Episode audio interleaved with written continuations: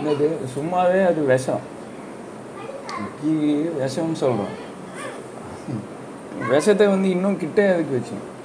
அது இன்னும் தூரமாச்சா? கண் வந்து அஃபெக்ட் ஆகும்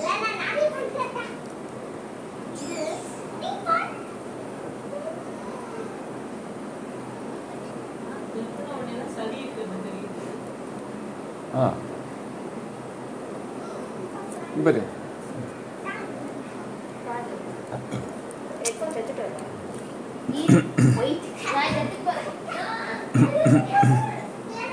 சளி இருக்கிறது தெரியுதுன்னு சொல்றீங்க யாருக்கு?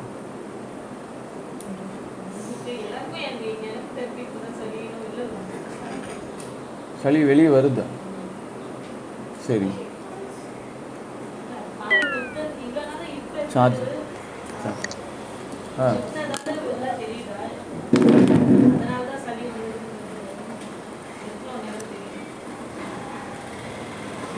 குடிச்சிக்கிட்டே இருக்கும்போது அது சொல்லாது அப்போ. அப்போ குடிச்சிக்கிட்டே இருக்க வேண்டியது.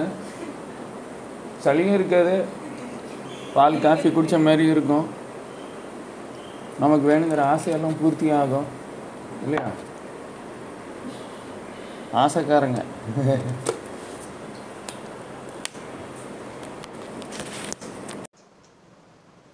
எங்கள் அம்மாவுக்கு காஃபினா ஆசை எங்கள் அப்பாவுக்கு டீனா ஆசை எதுதான் ஊருக்கு போகிறாரு தெரியாது எனக்கு ஏன் போனால் வர மாட்டேன் தெரியுமா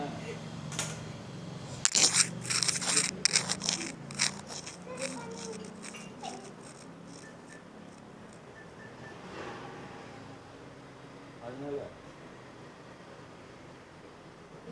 அது ஒன்றும் பிரச்சனை இல்லை இப்போ நீங்கள் வேணும்னாலும் வாங்கிக்கலாம் குடிச்சிக்கலாம் ஏன்னா அடிப்படையான விஷயம் ஒன்று இருக்கு அதை நம்ம இன்னும் தெரிஞ்சுக்கல.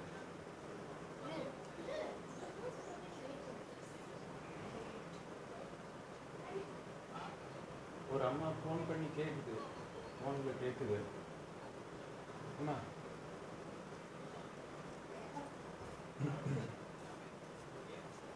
இந்த என் பொண்ணுக்கு பதினோரு வயசு வந்து அவன் மேலே எனக்கு ரொம்ப கோபம் வருது. இப்போ என்ன பண்ணாலும் கோபம் வருது.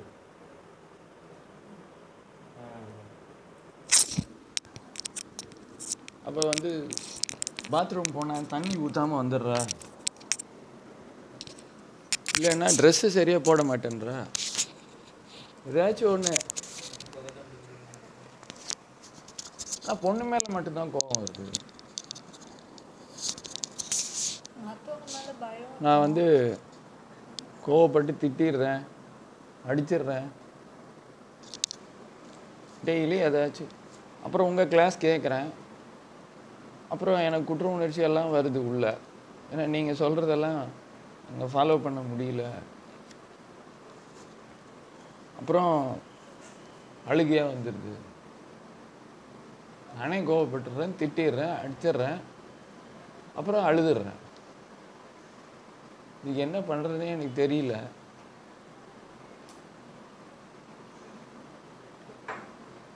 இப்போ கண்ணீர் அப்படின்னு சொல்லிட்டு அழுகிறதுல தானே வருது. அழுகிறதுல மட்டும்தானே வருது.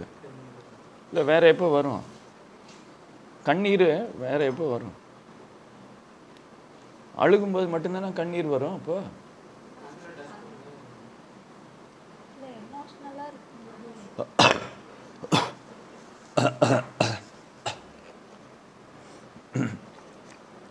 கண்ணில் டஸ்ட்டு விழுந்தா வர்றது வந்து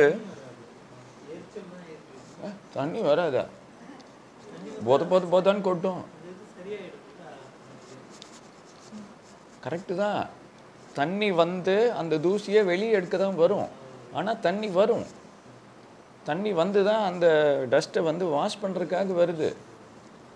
நம்ம அப்படியே அதை விட்டுட்டு அதே மாதிரி கொஞ்சோண்டு தண்ணியை நம்ம உறுத்தல் குறையிறதுக்காக லைட்டாக அந்த தண்ணி வச்சு நம்ம வாஷ் பண்ணிட்டோம்னா அதுவும் வந்துடும் ஆனால் நம்ம ஒரே ஒரு தப்பு மட்டும் செய்வோம் அந்த இடத்துல. ஆமாம் கசக்கிட்டோம்னா தான் ஆமாம் ஒட்டிக்கும் இல்லை. அப்படியே உள்ளே ஏறிடும். அதை லேஸில் எடுக்க முடியாது. இந்த மேல் ரப்பை இருக்குல்ல மேல் ரப்பை அந்த எதுனா அந்த பூச்சியினுடைய அந்த விங்ஸ் பூச்சி ரப்பை நைட்டு வண்டி ஓட்டினா உங்களுக்கு தெரியும். ஹெல்மெட் போடாமல் ஓட்டினா பூச்சி ரப்பேன் அப்புறம் வந்து இந்த கொடுக்கு மாதிரி இருக்கும். அப்புறம் அந்த பேர் என்ன?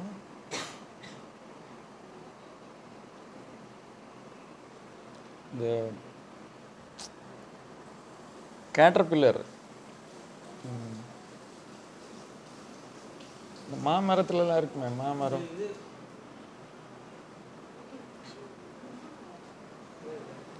கேட்டர்பில்லர் கேட்டர்பில்லர் ஹேரு கேட்டர்பில்லருக்கு தெரியும். இருக்கும். ஆ. கேட்டர்பில்லர் ஹேர் வந்து வீட்டில் சுற்றி கம்பளி பூச்சி. அதில் ஏதாவது டவல்லையோ தோல் இல்லை முடி. முள்ள மன்றையினுடைய முடி மாதிரி முடி ஊசி மாதிரி அதனுடைய உடம்பு ஃபுல்லாக அதனுடைய மு- முள்ளு மாதிரி இருக்கு நீங்கள் ஒரு இடத்துல அது பட்டுட்டு அந்த டவலோ ட்ரெஸ்ஸோ எடுத்தீங்கன்னா அப்படியே ஒரு ஆயிரம் முடி இருக்கும் அதில்.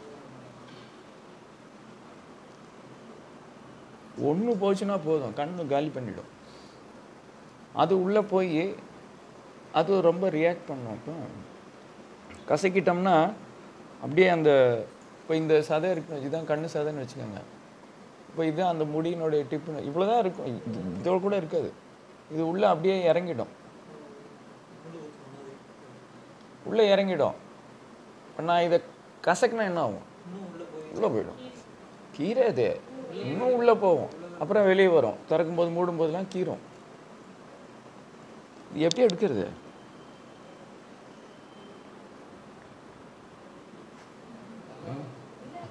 அது வரும்போது வரும்போதெல்லாம் கசக்கிட்டே இருப்பாங்க. ஒரு ஒரு தடவை வெளியே வரும்போது கசக்குவாங்க உள்ளே போயிடும். வெளியே வரும் கசக்குவாங்க உள்ளே போகும்.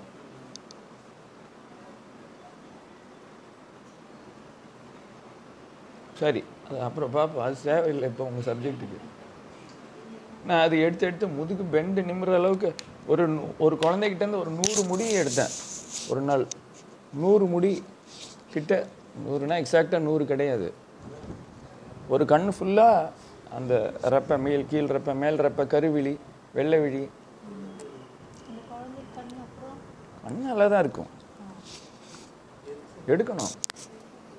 அப்போ அது எடுக்கிறதுக்கு வரைக்கும் தண்ணி வந்துட்டே தான் இருக்கும். தண்ணி வர்றது ஓகே. அது அது ஏதோ ஒரு காடத்து அது இதனால வர்றது அடிபடுறதுனால வர்றது. வேறன்னு சொல்கிறேன் இவங்க அழுகிறதுனால வர்றது காரணம் இல்லாமன்னு சொல்லுங்க. வெளி காரணங்கள் உள் காரணங்கள்னு இருக்குல்ல. அப்போ அது வெளி காரணம். வேற என்ன காரணத்துக்காக அழுகுறாங்கன்னு அழுகுறாங்க மீன்ஸ் கண்ணில் தண்ணி வர்றதுன்னு கேட்குறேன் ம்? கண்ணு நம்ம எதுக்கு ஸ்ட்ரெயின்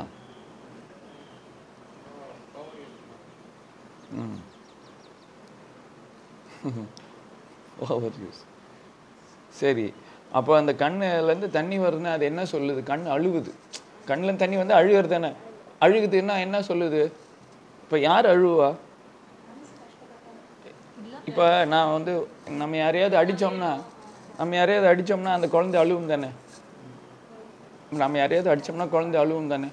அப்போது இந்த குழந்தை இந்த கண் வந்து இப்போ தண்ணி வருதுன்னா கண் கண் அழுகுதுன்னா கண்ணை இப்போ நாம் என்ன செய்கிறோம் அடிக்கிறோம். கண்ணை அடிக்கிறோம். அதுதான் ஓவர் யூஸ்ன்னு சொன்னீங்க. ஓவர் யூஸ்னால் என்ன அர்த்தம்? ஓவர் யூஸ் அதனோட வேலையோட ஜாஸ்தியா நம்ம யூஸ் பண்றோம் அதுக்கு பேர் ஆ. ஓவர் யூஸ் அதான் அதுக்கு பேர் வந்து இன்னும் இங்கிலீஷில் சொல்ல போனால் இங்கிலீஷில் அப்யூஸ் அப்யூஸ் மிஸ்யூஸ் எல்லாமே யூஸ் பண்ணணும். பயன்படுத்துறதுக்கு தான் கொடுத்துருக்காங்க. அதாவது ஃபோன் வந்து பயன்படுத்துறதுக்கு தான் கொடுத்துருக்காங்க. கத்தி காய் வெட்டுறதுக்கு தான் கொடுத்துருக்காங்க. அதை நாம் வந்து அப்யூஸ் பண்ணுறோம் இல்லை மிஸ்யூஸ் பண்ணுறோங்கிறப்போ அது அதுக்கேற்ற மாதிரி அழுவும். ஓவர் யூஸ் அந்த அழுகிறதுனால என்ன நடக்குது அப்போ? அது என்ன சொல்லுது அப்போ நமக்கு? சரி வேற எப்போ அழுவும் சொல்லுங்க இப்போ. நைட்டில் இப்போ லேட்டாக இப்போ கண்ணு விடாமல் நைட் லேட்டாக முழிச்சுக்கிட்டு இருந்தாலோ இல்லை இப்போ யோகா கிளாஸ்ன்னு சொல்லி கீ சீக்கிரமாக தூக்கத்துலேருந்து எந்திரிச்சாலோ? சீக்கிரமாக தானே தூக்கு. நைட்டில் லேட்டாக தூங்குறது தான் அப்போ அது கண் அழுவுது. வேற எப்போ அழுவும்? ம். கோல்டு இருந்தால் கண்ணில் ஏன் தண்ணி வருது. சளி இருந்தால் ஏன் கண்ணில் தண்ணி வருது.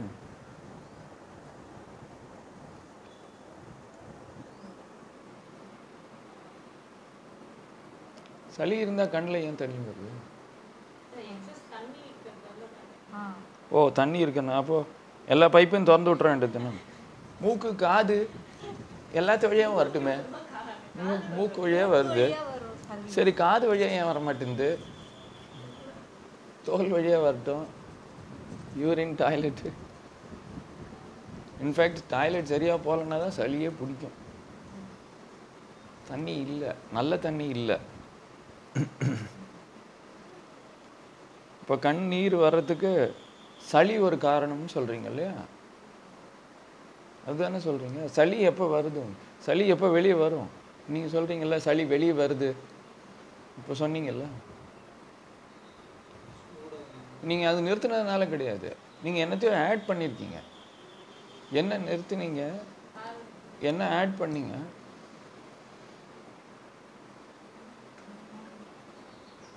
இப்போது இப்போ அவங்களுக்கு ஆன்சர் தெரியுதுங்க நான் எழுதி காப்பி அடிச்சு காப்பி அடிச்சு ஓ ஓடுறாங்க அதாவது ப்ரொபோஷனேட்டாக இன்ஜினுடைய அளவு அதிகமாயிடுச்சு. இன்ஜினுடைய அளவு. இப்போ பால் இருந்துச்சுன்னு வச்சுக்கோங்க. இஞ்சி தன்னுடைய வேலையை காட்டாது. இஞ்சி இருக்கிறனால பால் தன்னுடைய வேலையை காட்டாது. ரெண்டு பேரும் ஒத்துக்கிட்டு போயிடுவாங்க சண்டை அடிச்சுட்டு. இந்த இடத்துல பால் இல்லை. இஞ்சி ராஜாவாயிடுச்சு. அப்போது சூடு. உடம்புல சூடு அதிகமாகும் போது எங்கெல்லாம் சளி கட்டி இருந்ததோ கரைஞ்சி வெளியே வரும். பால் நிறுத்தினதுனால கிடையாது. நீங்கள் பாலை மட்டும் நிறுத்தியிருந்தா ஒன்றும் பிரச்சனை இருக்காது. அதுக்கு சப்ஸ்டியூட் கொடுக்குறீங்கல்ல. இப்போ இஞ்சி எல்லாம் வெறும் புதினா டீ அப்படி ஏதாச்சும் பண்ணியிருந்தால் அது வேற. இருக்கும். ஏன்னா புதினாவும் காரம்தான். தான் நிறைய ரீசன்ஸ் இருக்குது ஒரு ஒருத்தருக்கு ஒரு சிலருக்கு வரும் ஒரு சிலருக்கு வராது. அவ்வளவுதான். இருக்கிறவங்களுக்கு தான் வரும். இப்போ சளி இருந்தால் கண்ணில் ஏன் தண்ணி வருது? கண்ணை பற்றி தான் பேசின்னு இருக்கோம் இப்போ. கண்ணை பற்றி தான் பேசிகிட்டு இருக்கோம். ஏன்னா பேஷண்ட் கேட்டதுனால அவங்களுக்கு என்ன பதில் சொல்கிறேன்னு சொல்ல. அவங்க பொறுமையாக சொல்லுங்கள் என்ன செய்யறதுன்னு கேட்குறாங்க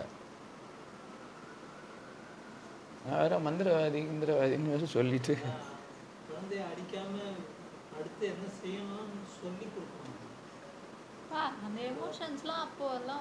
அந்த சமயத்தில் அந்த கோபம் வருது. அடிச்சதுக்கப்புறம் அழுகுறாங்க அவங்க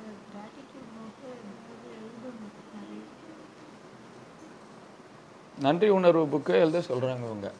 அந்த குழந்தை எதுக்கு நன்றி உணர்வு எழுதணும் இல்ல என்னென்ன இருக்கோ அதுக்கெல்லாம் கடவுள்கிட்ட நன்றி சொல்லி பொறுமை வேணும்னு எழுதணும் அப்போ கொஞ்சம் அஹ், ரெண்டு விஷயம் சொல்கிறேன் உனக்கு என்ன வேணும்னு கடவுள்கிட்ட கேட்குறேங்கிறது வேற சமாச்சாரம். நன்றி உணர்வு தெரிவிக்கிறதுங்கிறது வேற சமாச்சாரம். நன்றி உணர்வு தெரிவிச்சுட்டு எனக்கு பொறுமையை கொடு கடவுளேன்னு என்னத்துக்கு நன்றி உணர்வு தெரியும் என்னென்ன காரணங்களுக்காக நன்றி உணர்வு அதுக்கெல்லாம் எவங்க கிட்ட நீ இந்த குறிப்பிட்ட விஷயத்துக்கு ஆன்சருக்கு வரணும் அந்த குழந்தை ஆ. அந்த குழந்தைங்க அந்த குழந்தைகிட்ட என்னென்னலாம் நல்ல விஷயங்கள் இருக்கோ அதுக்கு நன்றி உணர்வு தெரிவிக்கணும்னு சொல்றேன். நீ சும்மா மொட்டையா நன்றி உணர்வுன்னு சொன்னேனாக்கா புரியாது இல்ல. அவங்க அதை ஒரு ட்ரீட்மெண்ட் விஷயமாவே எடுத்துக்க மாட்டாங்க. ட்ரீட்மெண்ட்டுக்காகன்னு செய்யும்போது நம்ம அந்த குழந்தை சம்மந்தமா அவகிட்ட இருக்கிற நல்ல விஷயங்கள் என்னென்ன விஷயங்களுக்கு நன்றி உணர்வு தெரிவிக்கணும் அப்படிங்கிறத நீங்கள் எழுதுங்க அப்படின்னு சொல்லி நம்ம சொல்லலாம். அது சொல்கிறது எதுக்கு?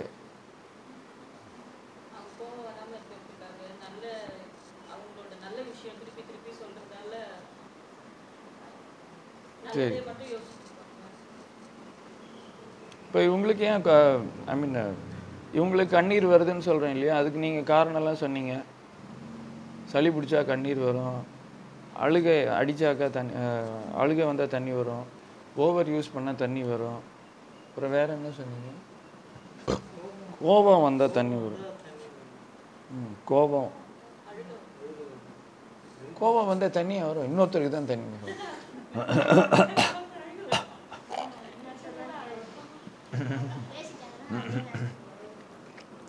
கோபத்தில் நாம் இன்னொருத்தர் திட்டிட்டோம்னா அடிச்சிட்டோம்னா யாருக்கு கண்ணில் தண்ணி வரும்? அதுக்கப்புறம் இவங்களுக்கு வருதே? இவங்க அம்மா இவங்களுக்கு வருது இல்லை? அப்போ கோவப்பட்டாலும் தண்ணி வரும் தானே?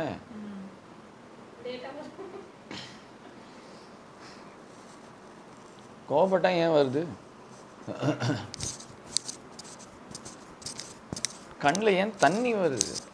கண்ணியை சிவப்பாகலாம் கண் வீங்கிக்கலாம் கண் வலிக்கலாம் கண் தெரியாமல் போகலாம். கண்ணில் எவ்வளோ விஷயங்கள் நடக்குது. கண் வீங்கிக்கலாம் கண் சுருங்கிக்கலாம் நிறைய விஷயங்கள் நடக்கலாம் கண்ணில். கண் தெரியாமல் போகலாம். கண் வலிக்கலாம் கண் சிவப்பாகலாம் இதெல்லாம் விட்டுட்டு கண்ணில் தண்ணி ஏன் வருது? இப்போ கண்ணில் எவ்வளோ பிரச்சனை இருக்குது இப்போ நான் சொன்னதெல்லாம் பிரச்சனை தானே? கண் கட்டி வர்றது கண் வீங்கிக்கிறது சிவப்பாக இருக்கிறது வலிக்கிறது கண் தெரியாமல் போகிறது இதெல்லாம் நடக்காமல் கண்ணில் நீர்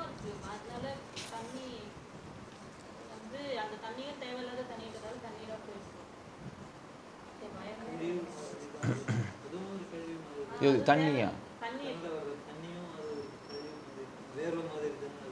சரி. அது என்ன? சரி. அதனால? தண்ணிங்கிறது கோவப்படுறதுனால உடம்பு.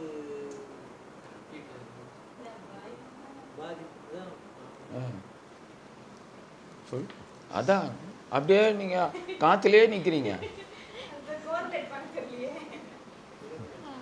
சம்பந்தப்படுத்த தெரியல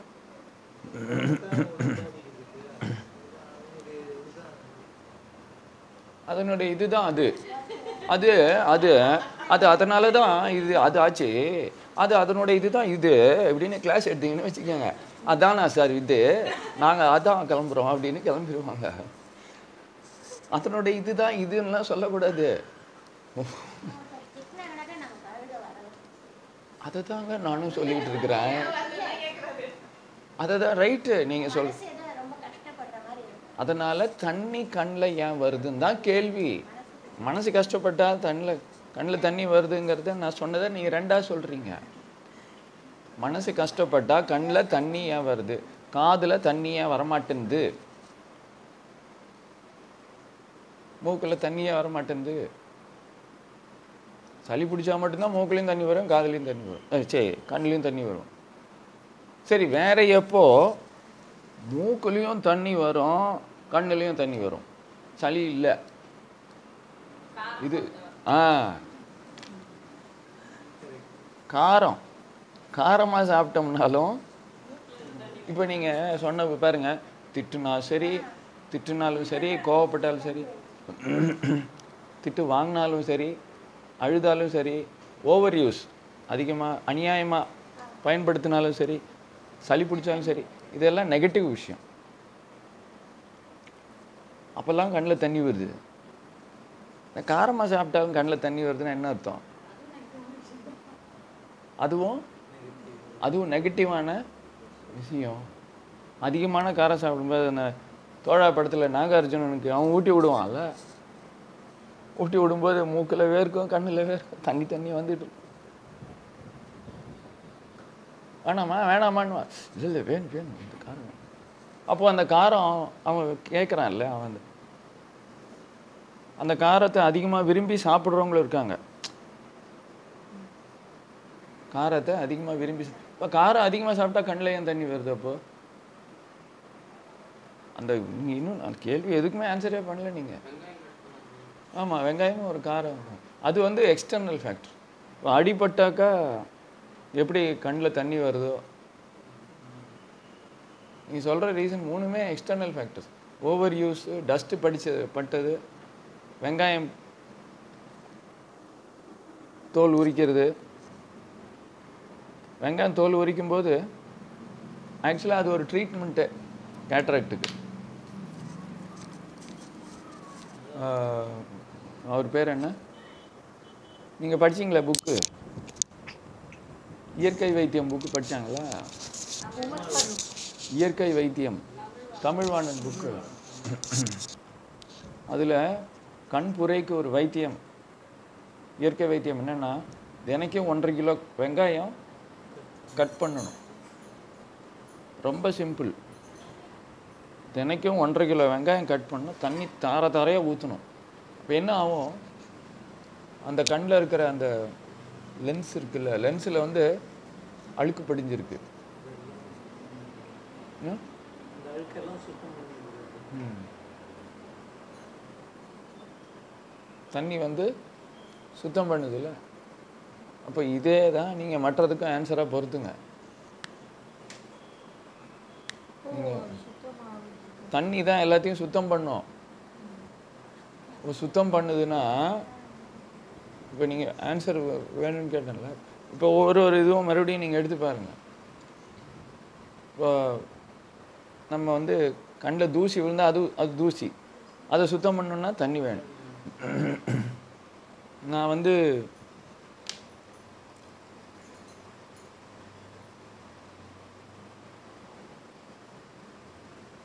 சளி பிடிச்சிருக்கு இல்லை காரம் அதிகமாக இருக்குது ஏதோ ஒன்று ரீசன்னா அந்த லங்ஸ் இருக்கு இல்லைங்களா? காற்று மூலப்பொருள். காற்று காற்று ஓவராக அடிக்குதுன்னு அர்த்தம்.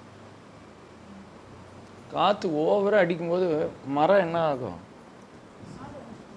மரம் டேமேஜ் ஆகும் இல்லையா? இப்போ அந்த டேமேஜ்லாம் இப்போ இங்கே கல்லீரல் டேமேஜ் ஆகும். கல்லீரல்னா லிவர் அப்போ அங்கே டேமேஜ் ஆகும்போது கழிவுகள் அதிகமாக தானே உற்பத்தி ஆகும். செல்லு உடஞ்சி போகும். மரம் விழுகிற மாதிரி செல்கள் அதிகமாக கீழே விழுந்து உடஞ்சி போகும். அப்போ அந்த வேஸ்ட் எல்லாத்தையும் ரிமூவ் பண்ணுன்னா தண்ணி தானே வேணும்? தண்ணி தானே வேணும்? அப்போ எங்கள் மனசு ரொம்ப கஷ்டப்படும் போதும் சரி அந்த லங்ஸில் அதிகமான எனர்ஜி சக்தி அங்கே போகும். அங்கிருந்து அங்கே உங்களுக்கு அடுத்த ஆர்கன் என்ன அடுத்த உறுப்பு என்னன்னாக்கா அங்கே எக்ஸ்ட்ராவாக இருக்கிற இது கா- காற்று ஓவராக அடிக்கும்போது இப்போ நெஞ்சு வலிக்குது அப்படின்னு சொன்னாக்கா நீங்கள் சொல்கிற விஷயம் என்னால் ஏற்றுக்க முடியல. அப்படிங்கிறப்போ உங்களுடைய எல்லா கா- பசி எடுக்காது உடம்பு வேலை செய்யறதுக்கு சக்தி இருக்காது மனசு அதை பற்றியே நினச்சிட்ருக்கும் எல்லா எனர்ஜியும் உங்களுக்கு லங்ஸ்குள்ளே தான் இருக்கும். அந்த எக்ஸ்ட்ரா எனர்ஜியை சேர்த்து வச்சுக்க முடியாது. இது சேர்த்து வச்சுக்க முடியாதுன்னா அது அடுத்த கண்ட்ரோல் பண்ணக்கூடிய உறுப்பு எதுன்னு கேட்டால் கல்லீரல் தான். அப்போ அந்த கல்லீரல் வந்து இதுக்கான எக்ஸஸ் எனர்ஜி சக்தியை வாங்கிக்கும். அதில் வாங்கிக்கும் போது அது டேமேஜ் ஆச்சுனாக்கா அது வேஸ்ட்டை வந்து வெளியே கொண்டு வரும்.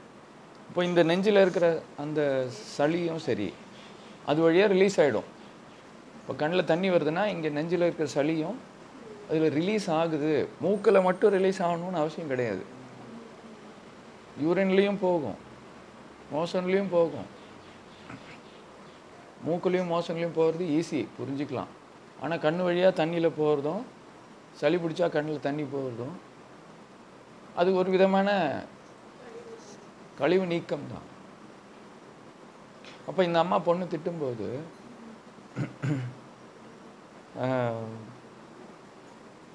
அந்த அம்மாவுக்கு கல்லீரலில் ஏதோ டேமேஜ் இருக்குது ஏற்கனவே. அதுதான் அழுக வைக்குது. இல்லையா? இப்போ அவங்களுக்கு அந்த கல்லீரலுக்கு அதிகமான எனர்ஜி வருதுன்னு அர்த்தம். கரண்ட் அதிகமாக பாஸ் ஆகுது. காரத்தினாலே இருக்கலாம். மோஸ்ட்லி காரத்தினால தான் இருக்கும். ஏன்னா காரம் தானே எல்லாரும் விரும்பி காரமும் புளிப்பும். புளிப்பு நேரடியாக இதை பாதிக்கும். காரம் வந்து ஆமாம் இன்னும் சொல்லப்போனால் உப்பு. நடுவில் உப்பும் சேர்ந்துக்கும். ஸோ உப்பு புளிப்பு காரம். இது மூணுமே நம்ம குழம்புல போடுறோம். ரசத்தில் போடுறோம். பொரியலில் போடுறோம். போடுறது தப்பு கிடையாது. முழுங்கிறது தான் தப்பு. போட்டுட்டு அதை நீட்டாக எடுத்து வைக்கிற மாதிரி போட்டிங்கன்னா பிரச்சனை இல்லை. இஞ்சி போட்டால் அதில் இருக்கிற சாறு இறங்கட்டும். மிளகா போட்டால் அதில் இருக்கிற சாறு இறங்கட்டும். காரம் இறங்கட்டும் உப்பு இறங்கட்டும் புளிப்பு இறங்கட்டும்.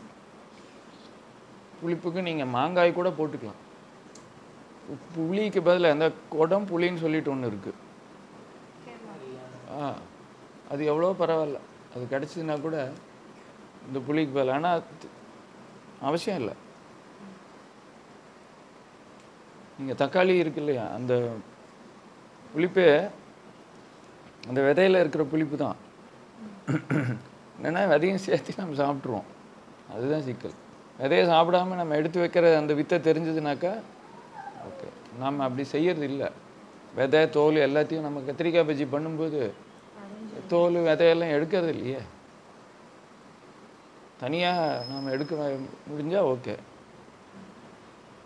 அப்போ இங்கே அதிகமான சுவையை இவங்க தூள்கள் மூலிமா பயன்படுத்துகிறாங்க சாப்பாடில். அப்போ அ- அதிகமான எனர்ஜி கிடைக்கும். எனர்ஜி அதிகமாக இப்போது மிதமான எனர்ஜி வேணும் வேலை செய்கிறதுக்கு இப்போ நான் எதையும் சாப்பிடக்கூடாதுன்னு சொல்லல. எல்லாத்தையும் முழுசா முழுசாக போடணும்னு சொல்லுவேன் அது ஒரு இம்மிடியட்டாக செய்ய முடியும்.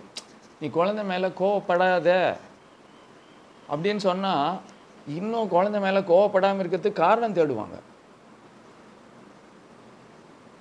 அப்போ அவங்க கரெக்டாக கேட்குறாங்க இப்போ நான் சரியாயிட்டேன்னா அவள் சரியாயிடுவாளா? நான் என்- எனக்கு வந்து இந்த கோவப்படக்கூடிய தன்மை சரியாயிடுச்சுன்னா அவள் சரியாயிடுவாளா? நீங்கள் பிரபஞ்ச கண்ணாடின்னு சொல்லியிருக்கீங்க. உங்களுக்கு கண்ணு முன்னாடி நடக்கிறது எல்லாமே உங்களுடைய எதிரொலி தான் அப்படின்னா அவ ஏன் அப்படி செஞ்சிட்டு இருக்கிறா என்னை வந்து நான் சரியாகணுங்கிறதுக்காக தான் இதெல்லாம் நடக்குதா? அப்படிங்கிற கேள்வி இருக்குது அது உண்மையான கேள்வி தான் ஒரு ஒரு தடவை அவ தப்பு பண்ணும்போது அது நமக்கான ஒரு ஒரு ஒரு பரீட்சை. பாஸ் ஆகிறோமா ஃபெயில் ஆகிறோமாங்கிறதுக்கு பரீட்சை. ஃபெயில் ஆனால் என்ன ஆகும்? ஃபெயில் ஆயிட்டோம்னா திருப்பியும் அதே கொஷின் வரும். இந்த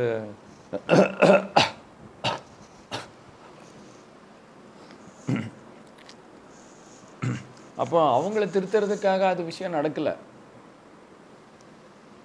நம்மளையே நம்ம திருத்திக்கணும். நம்மக்கிட்ட இந்த ஏற்றுக்கிற தன்மை இல்லை பொறுமை இல்லை அப்படிங்கிறத நமக்கு சுட்டி காட்டுறதுக்காக தான் இது நடக்குதுங்கிறது உண்மை. இந்த வாத்தியார் புள்ள மக்கு வைத்தியம் புள்ள எனக்கு கேள்விப்பட்டிருக்கீங்களா? வாத்தியார் புள்ள மக்கு வைத்தியம் புள்ள சிக்கு. எப்படி இருக்கு இது? கேள்விப்பட்டிருக்கீங்களா இல்லையா? என்ன அர்த்தம் அதுக்கு?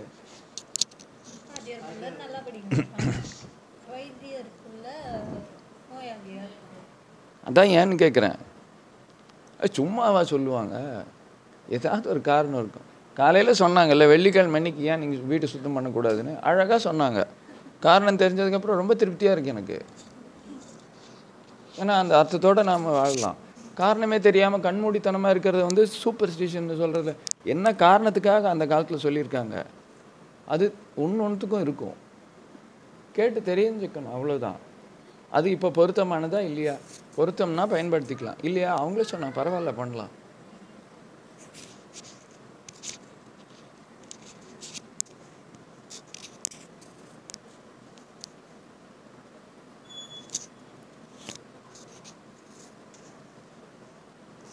இப்போ இவங்க வந்து வெளியே போகக்கூடாதுன்னு சொல்கிறாங்க அடுத்தது வெளியவே போகக்கூடாதுன்னு வானுங்க என்ன செய்வீங்க? இவங்களுடைய இதுக்கு இல்லை எல்லையே இல்லாமல் போய். இல்லை நான் சொல்லும்போது தான் நீ போகணும். இவன் அந்த மாதிரி இருக்குது.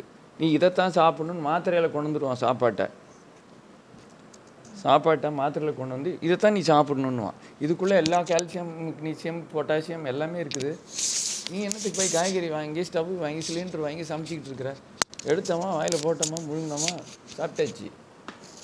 ரொம்ப நாள் இல்லை. இது கண்டிப்பாக நடக்கும். மணி அடிக்குது பார்த்தீங்களா இல்லை நான் சும்மா சொல்கிறேன்னு நினைக்காதீங்க. தோணுது. ரொம்ப நாள் ஆகாது ஆனா இப்பவே இது மாத்திரை எல்லாம் சாப்பிடுறாங்க இல்ல வைட்டமின்ஸு.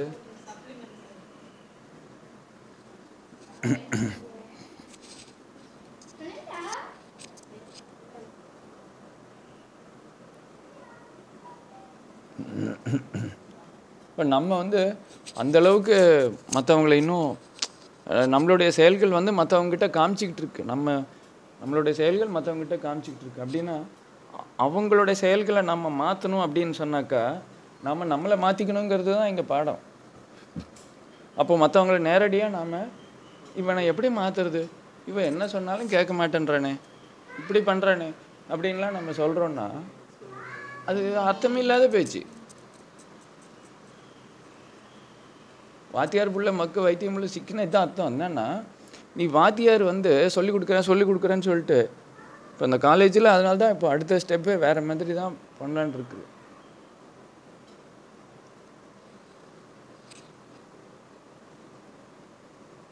எல்லோரும் அந்த டிவி பார்க்குற மாதிரி பார்த்துட்டு தான் போயிட்டுருக்குறாங்க. அதாவது ரோட்டில் நடந்து போயிட்டு இருப்பாங்க டிவி ஷோரூம் இருக்கும் பார்த்தீங்களா?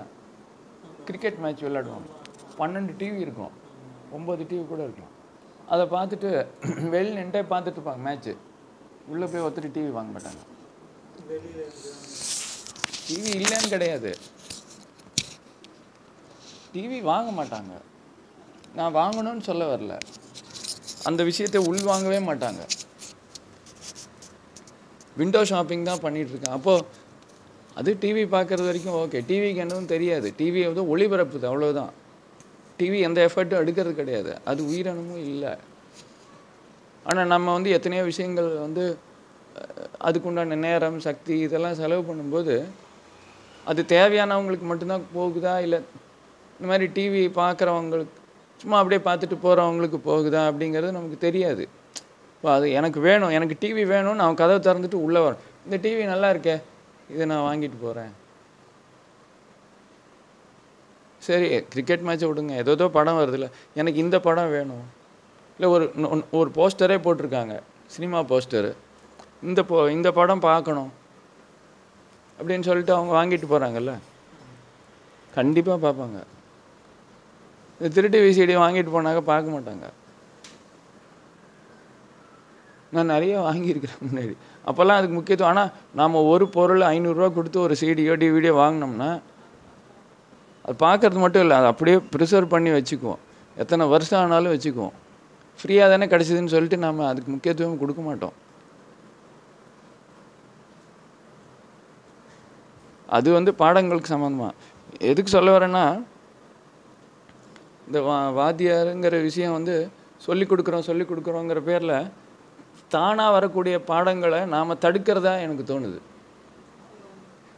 இப்போ நம்ம நம்மளா எடுத்து சாப்பிட்றது விரும்புகிறோமா நமக்கு யாராவது ஊட்டி விட்டா சாப்பிட்றது விரும்புகிறோமா எதை விரும்புவீங்க? நம்மளா எடுத்து சாப்பிட்றத நீங்கள் விரும்புவீங்களா?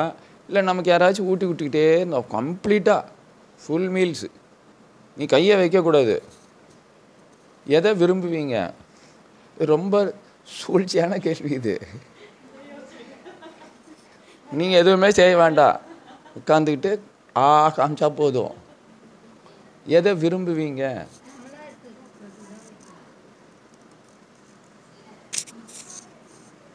நீங்கள் சமைக்க தேவையில்லை.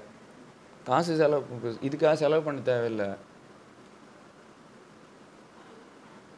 சாப்பிட்றதுக்கு கையை கூட எடுத்து தட்டில் வைக்க தேவையில்லை. சாப்பாடு உங்கள் வாய்க்கு வந்துடும் இதை விரும்புவீங்களா? இல்லை நான் இந்த உணவுக்காக மெனக்கடுறேன் இந்த உணவுக்காக நான் செலவு பண்ணுறேன் இந்த உணவுக்காக நான் உழைக்கிறேன் இந்த உணவுக்காக நான் எடுத்து என்னுடைய வாயாலையும் என்னுடைய புலன்களாலையும் சாப்பிட்றேன். எதை நாம் ரொம்ப விரும்புவோம்? எதை நாம் ஆனால் இப்போ எப்படி இருக்கோம்? இன்னொருத்தர் ஊட்டி விட்டா போதும். தேவையில்லையே. அந்த அளவுக்கு நமக்கு பலகீனம். எது வேணும் எது எப்படி சாப்பிடணும் அது கூட. அப்படி நம்ம தானாக வரக்கூடிய பாடங்கள் இருக்குது பார்த்தீங்களா அதுதான் நம்மளா சாப்பிட்றது. சொல்லி கொடுக்குறோம் பார்த்தீங்களா இப்படி. உங்களுக்கு இப்போ ஊட்டி விட்டுன்னு இருக்கோம் பார்த்தீங்களா இதுதான் ஊட்டி விடுறது. அப்போ சாப்பாடு எப்படி இருக்கணும்னா சினிமா போஸ்டர் மாதிரி இருக்கணும். சினிமா போஸ்டர் எப்படி இருக்குன்னா எப்படி இருக்கணும்? பார்த்த உடனே அட இது என்ன இதுக்குள்ளே வேறு இது எப்படி? ஆ போய் கேட்கலாமே. ஃபோன் நம்பர் எடு. தூண்டி விடுற மாதிரி இருக்கணும் அந்த போஸ்டர். தூக்கம் கொடுக்குற மாதிரி இருக்கக்கூடாது. அதாவது ஒரு பாடம் ஒரு படிப்போ இல்லை ஒரு உணவு எதுவாக இருந்தாலும் தூண்டி விடுற மாதிரி இருக்கணும். தூங்க வைக்கக்கூடாது பேச பேச தூக்கம் வருதுன்னா அது தப்புன்னு அர்த்தம். ஆனால் நம்மளாக சாப்பிடும்போது தூங்குவோமா? நமக்கான பாடங்கள் வரும்போது தூக்கமே வராது. இன்ஃபேக்ட் தூக்கத்தில் தான் நிறைய பாடங்களே வரும். அப்போ சொந்த லேர்னிங் அதாவது சொந்தமாக கற்றுக்கிறது மட்டும்தான் நிலைக்கும். இப்படி நான் இன்னொருத்தர் ஊட்டி விட்ட சாப்பாடு ஜீரணமே ஆகாது. ஊட்டி விடும்போது ஆ காமிப்பாங்க. உதட்டில் படாது. உதட்டில் பட்டு போகணுன்னா நம்மளாக தான் சாப்பிட்டாகணும். நம்மளே சாப்பிடும்போது ஆ காமிச்சிட்டு தான் உள்ளே போட்டுக்கிறோம். அது வேறு விஷயம். ஆனால் ஐடியலி ஸ்பீக்கிங் ரூல்ஸ் பிரகாரம் உதட்டில் பட்டு போகணும்னு சொல்லியிருக்கோம். அது அதை ஃபாலோ பண்ணால் தான் அதனுடைய இது தெரியும் நமக்கு. வாத்தியார் புள்ள மக்குங்கிறதுக்கு காரணம் என்னென்னா சொல்லி கொடுத்து சொல்லி கொடுத்து எல்லாரையும் மக்காக்கிட்டு இருக்கிறதுனால. எல்லாரையும் மக்காக்கிட்டு இருக்க யாரில்? யாரை? ஊரில் இருக்கிறவங்க எல்லாரையும் நான் மக்காக்கிட்டு இருக்கிறதுனால நம்ம வீட்லேயும் அதே தான் நடக்கும். வாத்தியார் பிள்ளை மக்கு. நான் வாத்தியார் யாருக்கு சொல்லித்தரான் ஊருக்கெல்லாம் சொல்லித்தரான் சொல்லி கொடுத்து சொல்லி கொடுத்து ஊட்டி விட்டு ஊட்டி விட்டு எல்லாரையும் மக்காக்கிட்டு இருக்கான். ஏன்னா சொந்தமாக அவங்களுக்கு கிடைக்கக்கூடிய படிப்பினைகளை நாம் தடுத்துக்கிட்டு இருக்கோம். இதை தான் படிக்கணும். இப்படி தான் மனப்பாடம் பண்ணணும். இப்படி தான் எழுதணும். அப்படின்னு வாத்தியார் சொல்கிறதுனால அவனோட சொந்த படிப்பினை அந்த இறைசக்தி கொடுக்க வேண்டியதை கொடுக்கறத தடுக்கிறதுனால ஓம் பையனுக்கும் அதே தான் அப்போ நீ செய்கிற செயல் உன் வீட்டில் காட்டும். நீ மற்றவங்களுக்கு என்ன போதிக்கிறியோ அது உன் வீட்டில் காட்டும். வைத்தியம் புள்ள சிக்கு.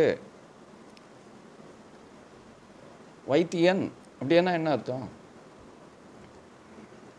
இப்போ சளி பிடிச்சிருக்குன்னா அது என்ன? அதுக்கு உடம்பு சரியில்லை வைத்தியர்கிட்ட போகிறோம் அவருக்கு இந்த மருந்து கொடுக்குறாரு சரி பண்ணுறாரு சளி பிடிச்சிருக்குன்னா என்ன அர்த்தம் இப்போ வெளியே போகுது. அப்போ இது வந்து ஏன் இல்லை.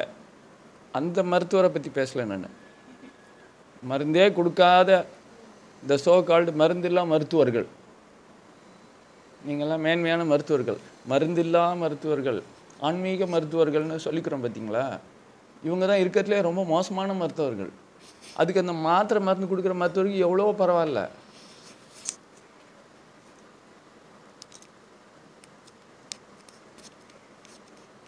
இந்த மருத்துவம் தான் இருக்கிறதுலே ரொம்ப டேஞ்சரான மருத்துவம்.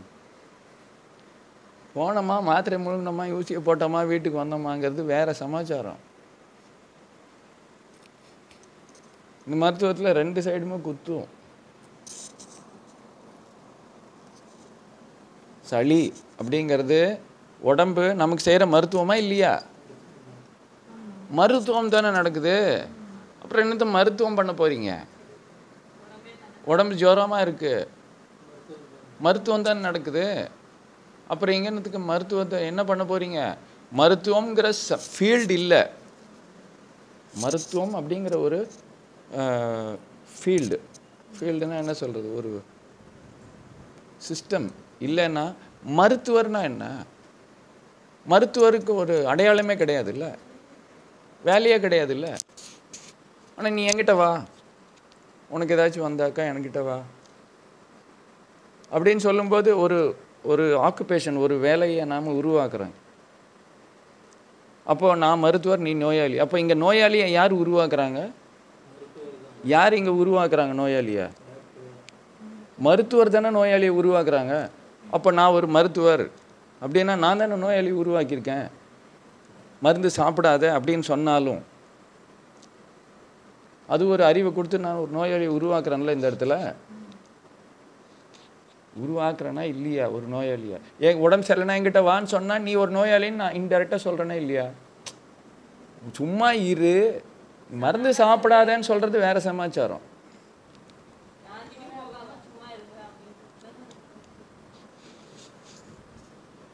எந்த மருத்துவர்கிட்டையுமே போகக்கூடாது. மருந்தே சாப்பிடாதேன்னு சொல்ல சொல்கிறவர்கிட்டையும் போக வேண்டிய அவசியம் இல்லை. ஆனால் அப்படி ஒரு அவசியத்தை உருவாக்குது அப்படின்னா அதாவது இந்த ஆர்கானிக் ஃபுட்டு இன்ஆர்கானிக் ஃபுட்டு மாதிரி. கெமிக்கலில் விளைச்ச விளைச்சல் ஆன பழம் இது இது ஆர்கானிக் ஃபுட் அப்படின்னு சொல்கிறாங்க பார்த்தீங்களா? ஏன்னா அது இருக்கிறதுனால தானே இவன் இங்கே கொண்டாடுறான். ஏன் ஆர்கானிக் ஃபுட்டு காஸ்ட்லி ஏன்னா உனக்கு ஊர்லெல்லாம் கிடைக்கிறது கெமிக்கல் ஃபுட்டு தான். அதனால ஆர்கானிக் ஃபுட்டு காஸ்ட்லி நாலு தடவை ரேட் அதிகம். இங்கே மருந்து இல்லாமல் மருந்து இல்லாமல் பண்ணுற விவசாயம் அது. இங்கே மருந்து இல்லாமல் பண்ணுற மருத்துவம்.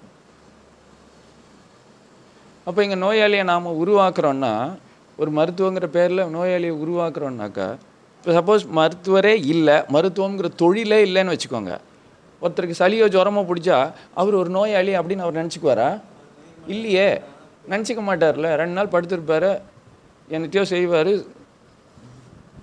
சரியாயிடும். இங்கே மருத்துவங்கிற தொழில்னாலையும் மருத்துவருங்கிற ஒரு ஒரு சமுதாய ரோல் பங்குனாலையும் நோயாளிங்கிற ஒரு பட்டம் கொடுக்கறதுக்கு ஒரு சூழ்நிலை உருவாகுது. இப்போ நோயாளி உருவாக்குற மருத்துவர் வீட்டில் இருக்கிற பசங்களுக்கு என்ன வரும்? அப்போ இதுதான் வாத்தியார் புள்ள மக்கு வைத்தியம் புள்ள சிக்கு.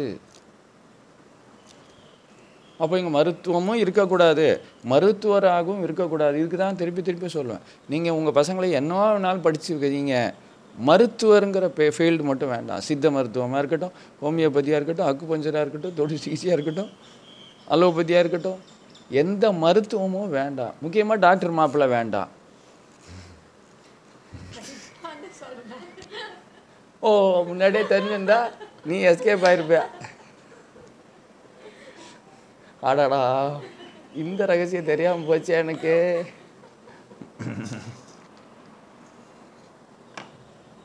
நான் இப்போ எதுவும் செய்ய வேண்டாம். நான் மருத்துவரும் இல்லை.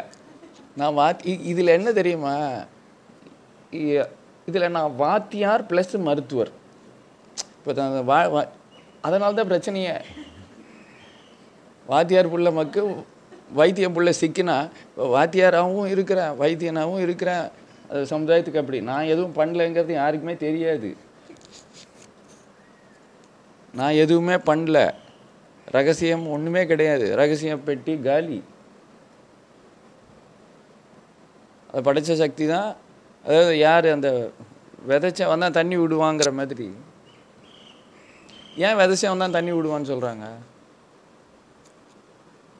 விதைச்சவன் தண்ணி விடுவான். அது கரெக்டு தானே? அது என்ன அர்த்தம் அந்த பழமொழிக்கு?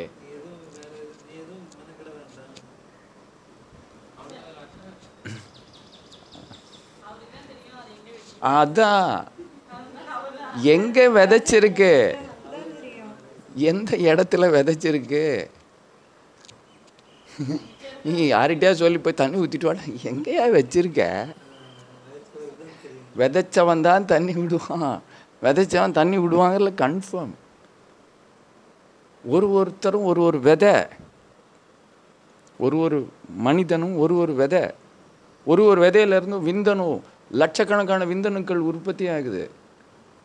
எப்படி ஒரே ஒரு வாட்டர்மெலன் விதையை போட்டோம்னா ஒரு பழத்துலேருந்தே நூறு விதைகள் வருதோ?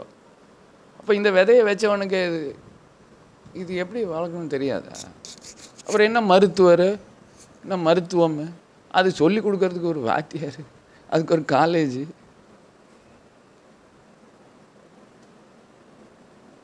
நீ அமைதியாக வாய் மூடிட்டுருன்னு சொல்லி சளி பிடிக்க வைக்கும். சளி பிடிச்சா தானே பேச முடியாது நம்மளால். நீ பேசினா பேசிக்கிட்டே இருப்ப. அப்போ நம்ம எந்த ஒரு பிரச்சனையாக இருந்தாலும் நம்ம கண்ணு முன்னாடி நடக்க அப்போ எப்படி தான் இப்போ லைஃப்பில் வரக்கூடிய பிரச்சனைகளுக்கு வழிகாட்டி என்ன? வழிகாட்டி என்னன்னா அந்த பிரச்சனையிலேயே ஒரு ஆன்சர் இருக்குங்கிறது தான் வழி. எல்லா கொஸ்டின்லேயுமே ஆன்சர் இருக்கும். அந்த ஆன்சர் வச்சு தான் கொஸ்டினே வச்சது. ஆக்சுவலாக கொஸ்டின்ஸ் வந்து ரொம்ப ஈஸி ஆன்சர் ஆன்சர் வந்து அதுலேயே இருக்கும். ஆன்சர் இல்லாமல் கொஸ்டின் வரவே வராது. ஆன்சர் தான் ஃபஸ்ட்டு இதுக்கு ஒரு உதாரணம் சொல்லுங்கள் ரொம்ப அருமையான உதாரணம் ஒன்று எனக்கு ரொம்ப பிடிச்ச உதாரணம் அது. ஃபசலுர் ரஹ்மான் அடிக்கடி சொல்லுவார். ஆன்சர் ஃபஸ்ட்டே ரெடி ஆகிடும் அப்புறம் தான் கேள்வி வரும். அதே மாதிரி தான் நம்ம கேட்குற கேள்வி எல்லாத்துக்குமே பதில்கள் முன்னாடியே இருக்குது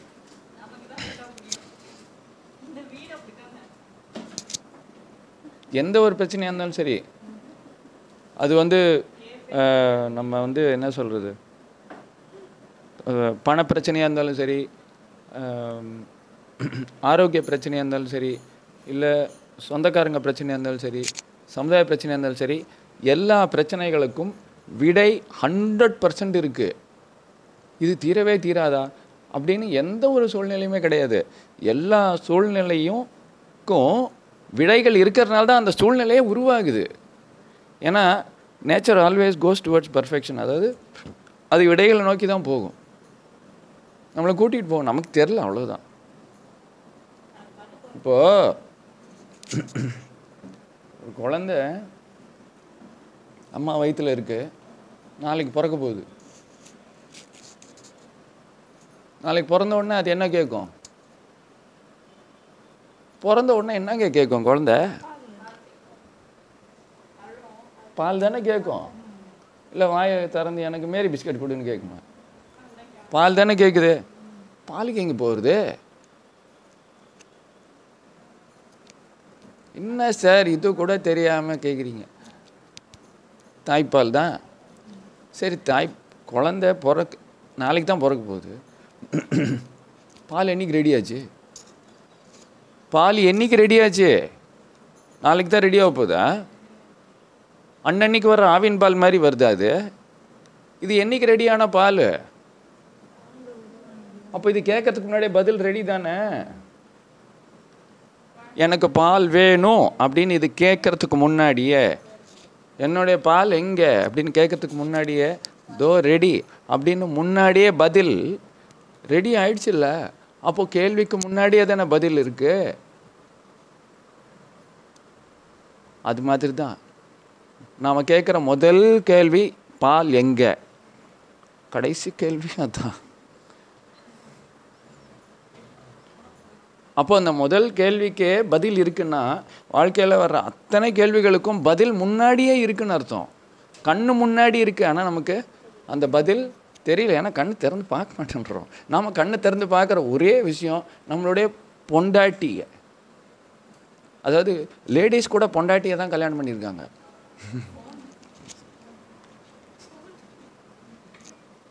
இங்கே ஜென்ட்ஸ் மட்டும் பொண்டாட்டியை கல்யாணம் பண்ணிக்கிறது இல்லை லேடிஸுமே பொண்டாட்டியை தான் கல்யாணம் பண்ணிக்கிட்டாங்க இந்த காலத்தில். கையில் வச்சுக்கிட்டு கட்டி பிடிச்சிக்கிட்டு முத்தம் நான் கட்டி பிடின்னு சொல்கிறேன் முத்தம் கொடுன்னு சொல்கிறேன் எல்லாருமே சந்தோஷமாக ஃபோனை கட்டி பிடிச்சிக்கிட்டு நாங்களாம் செய்கிறோம் சார். என் பொண்டாட்டியை.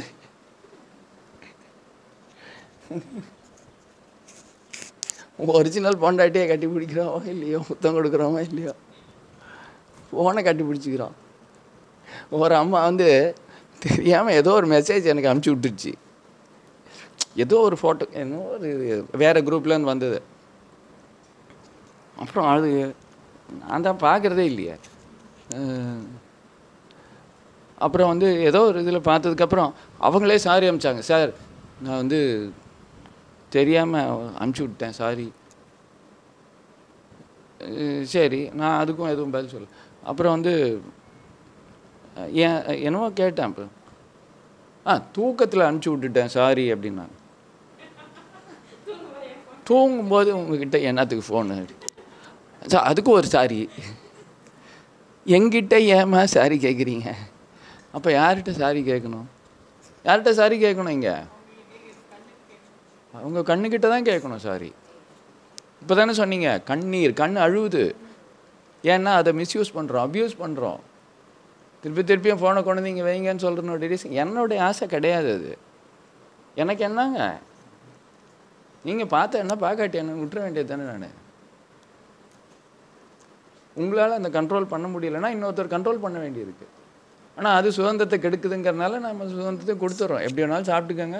எப்படி வேணாலும் என்னமோ பண்ணிக்கங்க. தூங்குங்க தூங்காமல் இருக்கு ஆனால் நம்மளுடைய குழந்தைகள் வளர்ப்பு அப்படிங்கிற ஒரு விஷயத்தில் அந்த இடத்துல மட்டும் நமக்கு ஒரு சின்ன பொறுப்பு இருக்குது அதாவது குழந்தைங்க அப்படி இருக்காங்க அப்படின்னா அதுக்கு நம்ம ஒரு காரணியாக இங்கே இருக்கும். அதாவது குழந்தைங்க நம்மளுடைய ரிஃப்ளெக்ஷன் அப்படின்னா.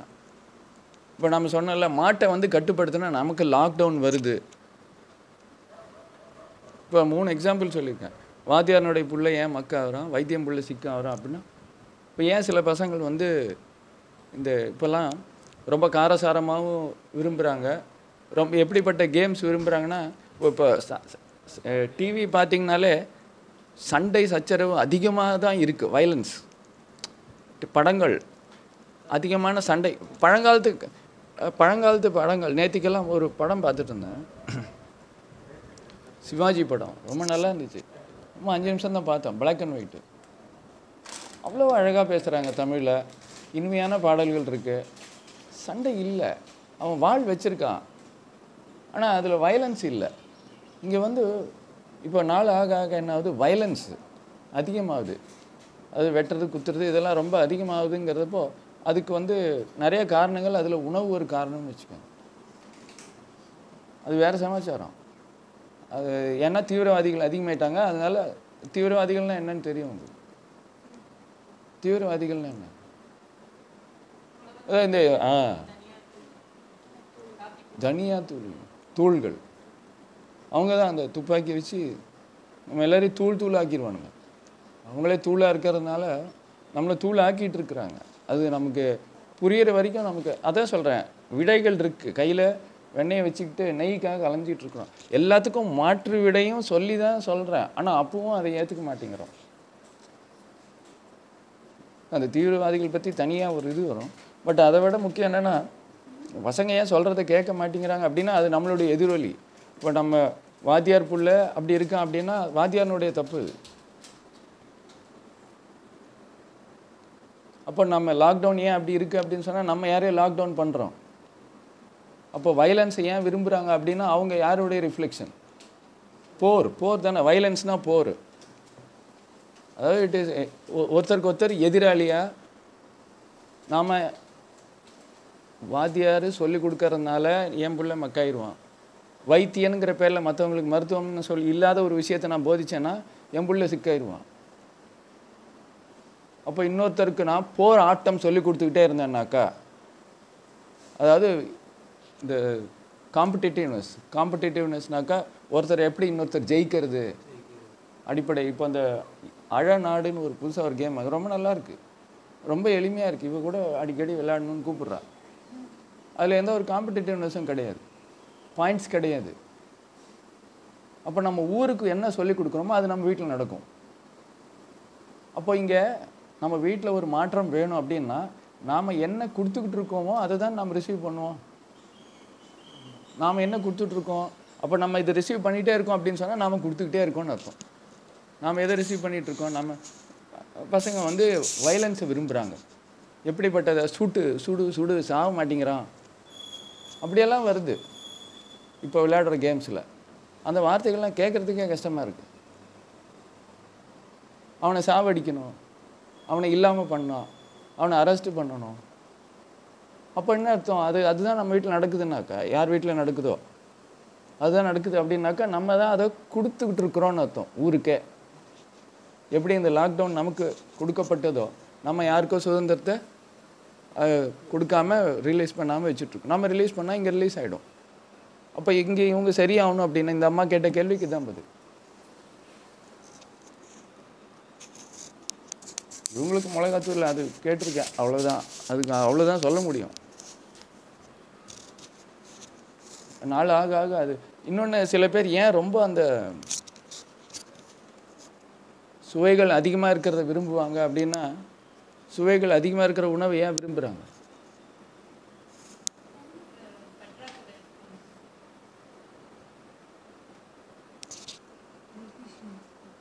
டெஃபிஷியன்சி ஏற்கனவே அது ஒன்று டெஃபிஷியன்சிலாம் அந்த ஸ்டேஜ்லாம் தாண்டி போச்சுங்க. ரெகுலராக ஆந்திராக்காரங்கெல்லாம் டெஃபிஷியன்சிக்காக காரம் அதிகமாக சாப்பிட்றது கிடையாது. இல்லை திருநெல்வேலிக்காரனோ ஆந்திராக்காரனோ டெஃபிஷியன்சிக்காக சாப்பிட்றதில்ல. அவன் அப்படி அப்படியே சாப்பிட்டு அந்த உடம்பு அப்படியே பழகி போச்சு. அது தேவைப்படுது அவனுக்கு. அது இல்லாமல் அவனால் இருக்க முடியாது. அது ஒரு போதை. அது இல்லாமல் அவனால் இருக்க முடியாது அது.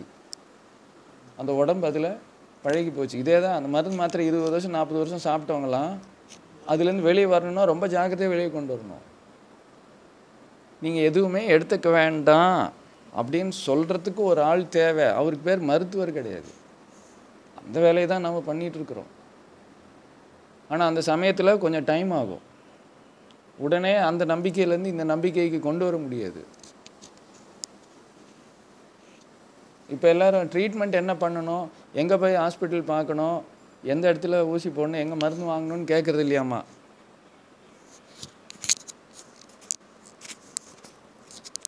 எங்கே கிரவுண்ட் இருக்குன்னு சொல்லுங்க. இல்லை உண்மையிலேயே அதான் கேட்குறாங்க எந்த ஹாஸ்பிட்டலையும் இடம் கிடையாது. எங்க கிரவுண்ட் இருக்கு?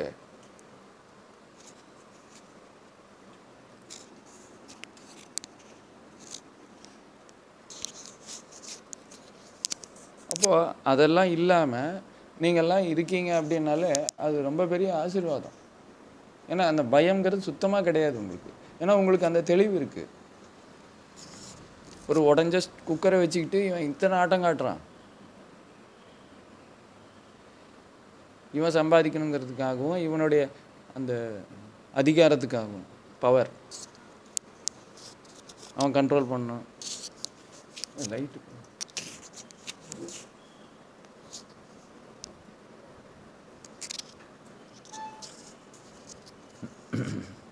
அப்போ இங்கே ஒரு ஒரு வீட் வீடும் மாறணும்னா அந்த வீட்டில் இருக்கிறவங்க எல்லாரும் மாறும்போது அது அப்படியே பரவும் பக்கத்து வீட்டுக்கு. கீழ் வீட்டுக்கு பரவும் மேல் வீட்டுக்கு பரவும். இப்போ நம்ம வீட்டில் சப்போஸ் ஒரு குழந்தை தப்பாக இருக்கான் அது சப் தப்புன்னு சொல்லலை. ஏதோ நம்ம விரும்பாத மாதிரி இருக்கான் அவன் சரியாகணும்னு நம்ம சரியாகி அவனை சரியாயிட்டோம் ஆக்கிட்டான்னு வச்சுக்கோங்க.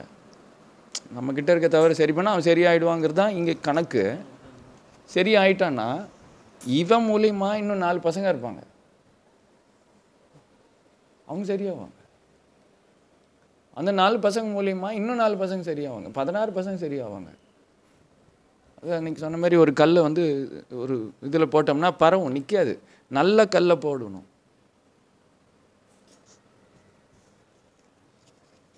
மொனோபொலிங்கிற கேம்.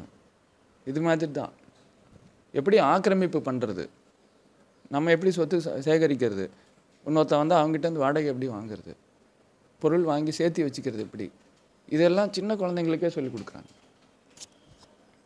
நம்ம விளையாடுற விளையாட்டு அதுவும் சின்ன குழந்தைங்களுக்கு விதைகள் ரொம்ப ஆழமாக பதியும். நாம் சொல்லிக் கொடுக்க நல்லது சொல்லிக் கொடுக்குறோமோ இல்லையோ?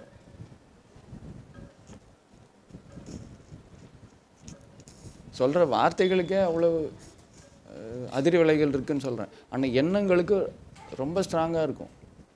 அப்போ அதெல்லாம் பதிஞ்சிக்கிட்டு ஆட்டிசம் பையனை பார்க்குறோம்ல அந்த ஆட்டிசம் பையன் எப்படி உருவானா? ஆட்டிசம் எப்படி உருவாச்சு அந்த பையனுக்கு? சும்மா கதைக்காக சொல்கிறேன் ஆட்டிசம் ஏன் உருவாகுது? அந்த ம அந்த அம்மா மருந்து கிருந்தெல்லாம் பெரிய விஷயமே கிடையாது. மருந்து ஒரு பெரிய விஷயமே கிடையாது. மருந்து என்னை பொறுத்த வரைக்கும் இருக்கத்துலே ஒரு ஒப்புக்கு சப்பானி பொருள். மருந்தை விட ரொம்ப பெரிய பெரிய toxins mental toxins so see ஃபிசிக்கலாக இருக்கக்கூடிய மருந்துகள்ங்கிற விஷங்களை ஃபிசிக்கலாக நீங்கள் ரிமூவ் பண்ணி தூக்கி போட்டுடலாம் ஆனால் மென்டல் டாக்ஸின்ஸ் இருக்குல்ல? மனதில் இருக்கக்கூடிய விஷங்கள். அது எப்படி எடுப்பீங்க? You have to become mental surgeons அதாவது சர்ஜன்னா என்னென்னா அறுவை சிகிச்சை நிபுணரை தான் சர்ஜன்னு சொல்லுவாங்க. So you have to become a mental surgeon அப்படின்னா மனதளவில் நீங்கள் வந்து ஒரு அறுவை சிகிச்சை நிபுணராக மாறணும். அதுதான் அடுத்த கல் சும்மா இப்படியே மேய்ஞ்சிக்கிட்டு இருக்கக்கூடாது சாப்பாட்டை மாத்துறேன் இதை மாத்துறேன் அதெல்லாம் பண்ணி தான் ஆகணும். ஆனால் அதுக்கு அடுத்த stage வரணுங்கிறப்போ you have to operate at the level of the mind அப்போ நம்ம மைண்டு வந்து மற்றவங்களுக்கு என்ன கொடுக்கணும்? இப்போ நீங்கள் தானம் பண்ணுறது ஃபிசிக்கல் லெவல் மனசளவில் என்ன கொடுக்குறீங்க? மனசளவில் என்ன எண்ணங்களை கொடுக்குறீங்க? மனசளவில் என்ன நம்பிக்கைகளை கொடுக்குறீங்க? என்ன பழக்கப்படுத்துகிறீங்க அது அப்படியே இங்கே நடக்கும். இங்கே நடக்குதா? நாம் கொடுக்குறோம். நமக்கு என்ன நடக்கணும்? நமக்கு என்ன வேணும்னு நமக்கு தெரியும். ஸோ இப்போ பாடங்கள் கொடுக்கணும் அப்படின்னா அடுத்த லெவலுக்கு பாடங்கள் கொடுக்கும்போது அது வேறு மாதிரி தான் இருக்கணும். இவங்களுக்கு வந்து அவங்க என்ன சொல்கிறாங்கன்னா நாங்கள் இன்னும் சரியாகவே படித்த மாதிரியே தெரில அதுக்குள்ளே அடுத்த வருஷத்துக்கு நீங்கள் சொல்கிறீங்க எங்களுக்கே ரொம்ப இதுவாக இருக்குது ஏன்னா அது நிறைய பேர் விரும்பாமல் சேர்ந்துருப்பாங்க. இல்லைன்னா டைம் இருந்திருக்காது. இல்லை சில பேருக்கு ஏதோ ஃபீஸ் கொடுக்காம இருந்தால் குற்ற உணர்ச்சி இருக்கும். சில பேருக்கு பொருந்தி இருக்காது வாழ்க்கையில். இல்லை பொருந்தி இருந்தாலும் அதை செயல்முறைப்படுத்த முடியும். வீட்டில் நிறைய ரெசிஸ்டன்ஸ் இருந்திருக்கும். அப்போ இனிமேல் அதெல்லாம் இல்லாமல் நம்ம வந்து கொடுக்கக்கூடிய பாடங்கள் வந்து ஒரு இதான் படம். இந்த தேட்டரில் ஓடுது இந்த டைமுக்கு போடுறாங்க. வேணும்னா சொல்லு. வேணும்னா டிக்கெட் வாங்கிக்கோ. அப்போ யாருக்கு வேணுமோ அவங்களுக்கு மட்டும்தான் படப்பாடம். அப்படிங்கிற மாதிரி இல்லை யாருக்கு வேணுமோ அவங்களுக்கு மட்டும்தானே கொடுக்கணும். இல்லை எல்லாருக்குமே மஞ்சள் நோட்டீஸ் மாதிரி கொடுத்துட்ருக்கணுமா? யாருக்கு வேணுமோ அவங்களுக்கு மட்டும்தானே பாடம்? ஃபீஸுக்காக சொல்லலை யாருக்கு வேணுமோ அவங்களுக்கு கொடுக்குறோம். ஃபீஸ் கொடுக்கறது கொடுக்காது அவங்க இஷ்டம் சொல்லியாச்சு. ஆனால் ஒருத்தருக்கும் பொருந்தலை அப்படின்னு சொல்லும்போது அது நம்ம ஏதோ கஷ்டப்படுற மாதிரி தோணுச்சு. யாருக்கு வேணுமோ அதனால தான் உங்களையும் இந்த மாதிரி உட்கார வச்சு பேசுகிறதுமே நீங்கள் அதை எப்படி எடுத்துக்குவீங்கன்னு எனக்கு தெரியாது. சில சமயம் எனக்கு உறுத்தும். ஏன்னா நம்ம சில விஷயங்கள் உண்மையை வந்து சொல்ல வேண்டியிருக்கும். அதுதாங்க பிரச்சனை. அதுதான் பிரச்சனை. நீங்களாக தெரிஞ்சுக்கணும்னு சொல்ல வரேன் முதல்ல சொன்னது என்னென்னா நம்மளாக சாப்பிடணும். நான் ஊட்டி விட்டுட்டு உங்களை நீங்களாக இப்போ பாருங்கள் அவன் சாப்பிட்றான். ஏன்னா அவனுக்கு வந்து சாப்பாடு தான் இப்போது முக்கியம். இப்போ நான் அந்த ஃப்ரீடமை நான் கட் பண்ணுறேன் இதை வச்சே சாப்பிட போறீங்க. அவர் வேர்க்கடலையை வச்சு சாப்பிட்டுருக்காரு ஏன்னா இப்போ அவருக்கு வேர்க்கடலை தேவைப்படுது. அந்த வேர்க்கடலையினுடைய தேவை வந்து அவருடைய சுதந்திரம். ஆனால் இப்போ இந்த உட்காந்து கேட்டுட்டு இருக்கிறதுனால இப்போ நான் வந்து ஒரு கட்டாயப்படுத்தி வேறு வழி இல்லாமல் சாப்பிடணும் சாப்பிடாமலும் இருக்க முடியாது. அப்படி மெல்லணும் மெல்லாமையும் இருக்க முடியாது. வாயில் போட்டுச்சே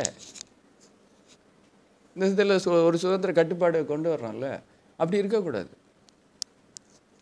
நான் தனியாக உட்காந்து சாப்பிட்டுக்கிறேன் அப்படின்னா நிம்மதியாக அதே காரணத்துக்காகவும் தான் இப்போ நான் ரெண்டு நாளாக வந்து உள்ளே உட்காந்து சாப்பிட்ருக்கேன் ஏன்னா நான் இங்கே இருக்கும்போது உங்களோட சுதந்திரம் கெட்டு போகுதான்னு எனக்கு உரு- உறுத்தல் வருது அப்பப்போ. ஏன்னா இங்கே பேசுகிறதுக்கும் கஷ்டப்படுறீங்க. சாப்பிட்றதும் ஸ்பூனில் குடிக்கணும். இல்லைன்னா பொறுமையாக சாப்பிட்ணும். ஏன்னா சில சமயம் கட்டுப்பாடுகள் வந்து ஆட்டோமேட்டிக்காக அவங்க மனசில் பதிஞ்சிடும் ஏன்னா சொல்லி சொல்லி சொல்லி சொல்லி இருக்கானா?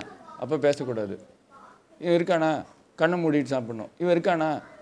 வாயை மூடிட்டு சாப்பிட்ணும். இவன் இருக்கானா? நல்ல மென்று சாப்பிட்ணும். இவன் இருக்கானா?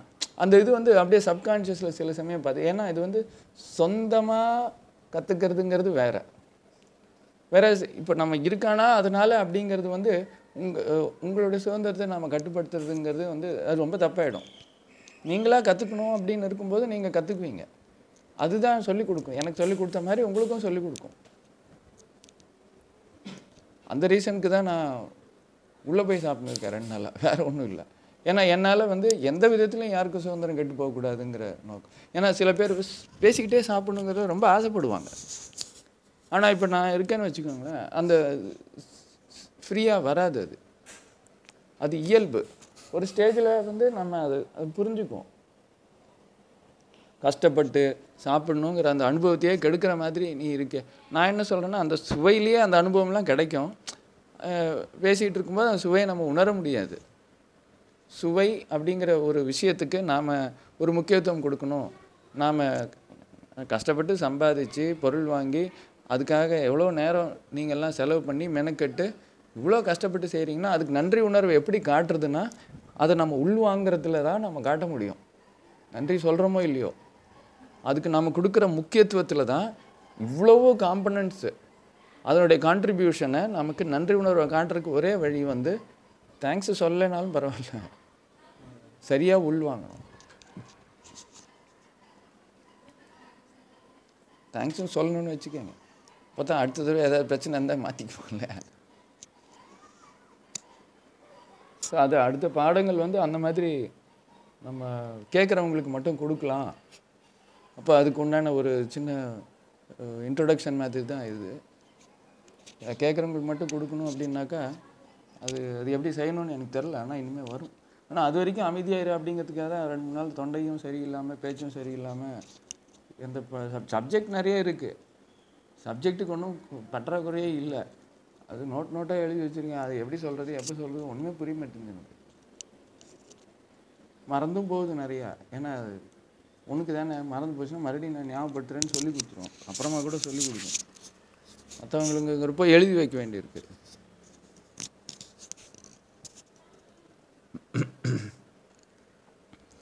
அப்போ நம்ம ஈஸியாக நம்ம செய்யக்கூடியது ரொம்ப ரொம்ப ஈஸியாக செய்யக்கூடியது அந்த தீவிரவாதிகளை நம்ம கொஞ்சம் ஹேண்டில் பண்ணுறது தான் இப்போ அந்த நம்பர் ஒன் வந்து தீவிரவாதி யார்? இந்த அஞ்சு தீவிரவாதி சொன்னோம்ல அதில் நம்பர் ஒன் தீவிரவாதி யார்? அப்புறம் அந்த கிச்சன் அப்ளையன்சஸ்லேயே அந்த கிரைண்டர் இருக்குது மிக்ஸி இருக்குது வேறு என்னெல்லாம் யூஸ் பண்ணுறீங்க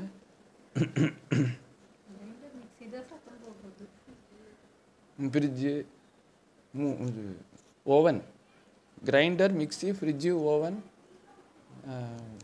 இது வேற என்ன? ஸ்டவ். ஓகே. இந்த அஞ்சு பேரில். அதாவது இருக்க இது மெயின் அதுதானே இந்த அஞ்சு பேரில் எது வந்து இருக்கிறதுலே ரொம்ப அதாவது இவங்க எல்லாமே கொலகாரங்க. தீவிரவாதிகள் இல்லை. தீவிரவாதிகள் வந்து யாருன்னா அந்த பொடிகள் சர்க்கரை உப்பு மிளகாய்த்தூள் அப்புறம் வந்து இன்னொன்று என்னது? காப்பித்தூள் காப்பித்தூள் டீ தூள் எல்லாம் ஒன்றாது சேர்ந்துரும். அப்புறம் புளி. தூள்கள் மாதிரினா இதுவும் ஒரு தூள்னு நினச்சிக்கோங்க. சும்மா ஒரு உதாரணத்துக்காக சொல்கிறேன் இது மாதிரி நிறைய தூள்கள் இருக்குது இப்போ அரிசி மாவு கூட தூள் தான். கோதுமை மாவு கூட தூள் தான்.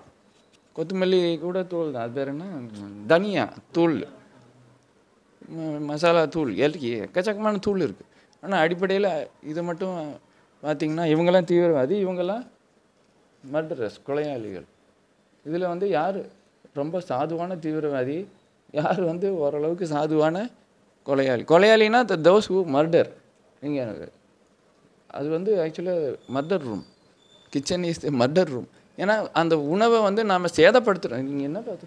உணவை சேதப்படுத்துகிற வேலையை தானே செய்கிறோம் either by cooking frying deep frying sauteing இல்லை ஸ்டீமிங் இதெல்லாம் என்னது? நரகத்தில் கொடுக்கக்கூடிய தண்டனைகள். இட்ஸ் அ டிஸ்ட்ரக்டிவ் ப்ரொசீஜர் ஏதாவது ஒரு கன்ஸ்ட்ரக்டிவ் ப்ரொசீஜர் இருக்குது ஒரே ஒரு கன்ஸ்ட்ரக்டிவ் ப்ரொசீஜர் இந்த கிச்சன் சொல்லுங்கள் any one constructive procedure in the kitchen which will enhance its life energy உயிர் சக்தியை கொடுக்கக்கூடிய ஏதாவது ஒரு செயல் கிச்சனுக்குள்ளே நடக்குதா?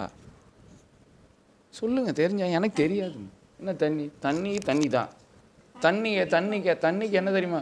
தண்ணிக்கு எப்படி எனர்ஜி சேர்க்கணும்? நீங்கள் என்ன செய்யணும்னா காலையில் எழுந்திரிச்சோன்னே அந்த தண்ணியை ஆசீர்வாதம் பண்ணுறது மட்டும்தான் அது நீங்கள் செய்கிற செயல். அது மிஷின் கிடையாது. நாம் யூஸ் பண்ணுற பொருட்கள்னால நாம் செய்கிறது எல்லாமே கொலை. காலையிலேருந்து சாயந்தரம் வரைக்கும் ஒரு கிச்சனுக்குள்ளே போய் கொலை எப்படி பண்ணுறது அதுதான் கொலை எப்படி பண்ணுறதுங்கிறது தான் கலை. அதாவது கொலை மாதிரி இருக்கக்கூடாது. It's an art that's way இது ஒரு கலைன்னு சொல்லிட்டா உடனே போய் அதை கற்றுக்குவோம் இது ஒரு கொலைன்னு சொன்னால் யாரும் போய் கற்றுக்க மாட்டோம்ல கொலை செய்கிறது எப்படின்னு சொல்லி கொடுத்தா சமையல் பண்ணுறது எப்படி? சமையல் கலை கற்றுத்தரப்படும் அப்படின்னு சொன்னால் போய் கற்றுக்குவீங்களா சமையல் கொலை கற்றுத்தரப்படும் சொன்னால் போய் கற்றுக்குவீங்களா காலை வாடுறேன்னு நினைக்காதீங்க. இதுதான் நடக்குது. சரி வாட் எவர் இட் இஸ் அது என்னமோ பண்ணுறீங்கல்ல அதெல்லாம் போட்டோம் போகட்டும். நம்ம அதுதான் சாப்பிட்றோம் வேறு வழி இல்லாமல் அந்த அஞ்சு தீவிரவாதியில் இருக்கிறதுலே மோசமான தீவிரவாதி யாருன்னு கேட்டேன் நான். சொல்லுங்க பொறுமையாக சொல்லுங்க. அதே மாதிரி அந்த அஞ்சு கொலையாளிகள் சொன்னீங்களே மிக்சி கிரைண்டர் ஃப்ரிட்ஜு அப்புறம் வந்து ஸ்டவ்வு அப்புறம் இன்னும் என்ன சொன்னீங்க?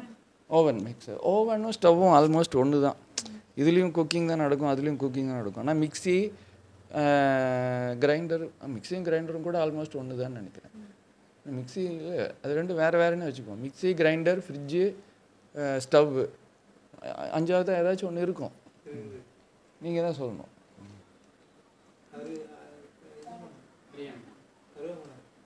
அருவாமனை அருவாமனை கூட சொல் அருவாமனை தான் கத்தி. கரெக்ட் அதுதான். ஸோ அந்த அருவாமனைன்னு வச்சுக்கோ. அதுவும் ஒரு இன்ஸ்ட்ருமெண்ட்டு தான். அதுதாம்மா. கட்டிங்னாலே என்ன அர்த்தம்? கட்டிங்னா என்ன? வெட்டுறது தானே? வெட்டுறதுன்னா கொலை பண்ணுறது தானே? கசாப் கடையில் மட்டும் வெட்டினாக்கா கொலைன்றீங்க. சமையல் அறையில் வெட்டினாக்கா கலையா?